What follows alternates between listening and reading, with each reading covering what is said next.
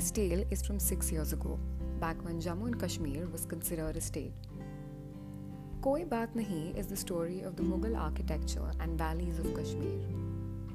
Before we start off on this little adventure, it's important for everyone to know why this episode is called Koi Baat Nahi.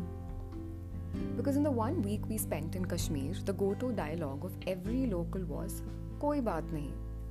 They used it as you're welcome, no problem, or as a response to anything you told them. When you're making a trip to Jammu with your folks, a Vaishno Devi trek becomes sort of mandatory. Third time was a charm for me because by this climb, I had gone through all modes of reaching the peak helicopter, hike, and horse ridden. On the next day, we were to travel all the way to Srinagar, Kashmir, but made a quick stopover at the Patni Top Park. It's an absolute scenic place, and if you're a fan of gazing at sky tall trees and smelling flowers, you must go here.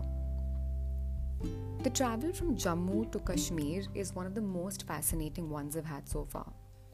We took the Chenani Nashri Tunnel, which is a 10 kilometer stretch. This is not only India but also Asia's longest road tunnel. And when this tunnel opens up, you open your eyes to brightness and the beauty that is Kashmir. I still remember being in awe. We reached Srinagar and spent the next day exploring the city. First, we head to Pari Mahal, which is a terraced garden and has stone architecture from the 1600s. This palace was initially built by Shah Jahan's eldest son Dara Shikoh as a school of astrology.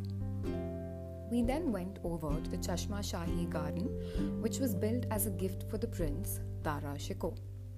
This garden was massive, nothing like the gardens or parks in our metropolitan cities. You can't be in Kashmir and not go over to see the snow laden peaks. We took the road down to Zero Point in Sonmarg. It's called so because of the temperature being about 0 degrees out here. Yes, it's that cold. You're given boots and coats before you step onto the snow, so don't stress about packing your own. Be sure to sip on hot chai being sold here, with a herd of llamas grazing around. We then went over to the Zojila War Memorial, where the hoisted Indian flag against the backdrop of the mountains touches the right chords and makes you feel like an absolute proud citizen for everything the gallant soldiers have sacrificed. My father picked up some hot chicken momos for all of us, and on the way back to Srinagar, we pass to the Baltal area, which has been one of the most exhilarating rides I've been on so far. Imagine the narrowest of roads around the valley, and our designated driver was driving at a speed like there is no tomorrow. At that point, it really seemed like there would be no tomorrow. So I asked him to hike the volume of the music, because you might as well enjoy the last ride if this was the end as you know it. We got stuck at a point on the way for many hours since there was a landslide. Baltal is in fact a camping area upon the Sindh River for the pilgrims of Amarnath. So, in spite of having been stalled at the valley, we had a lovely view of gushing waters to look at. Kashmir is synonymous with shikara, so a shikara ride on Dal Lake is a to do. It's not overhyped at all because the experience is just so calming. The lake also has its own floating market words of the wise when a jewelry seller hands you over earrings to look at, make sure you safely return it to him because things may fall into the water. So even if the uncle says koi baat nahi and cracks a joke that the fishes underwater will now have jewelry to adorn, you will be left guilt-ridden. From the lake, we head to the Shalimar Bagh, which is yet another Mughal garden in Srinagar. It is said that the Mughal Emperor Jahangir built this for his wife Noor Jahan. Fun fact Shalimar is a Sanskrit word that means abode of love. From Srinagar, we went over to Pahalgam, which is yet another beautiful region.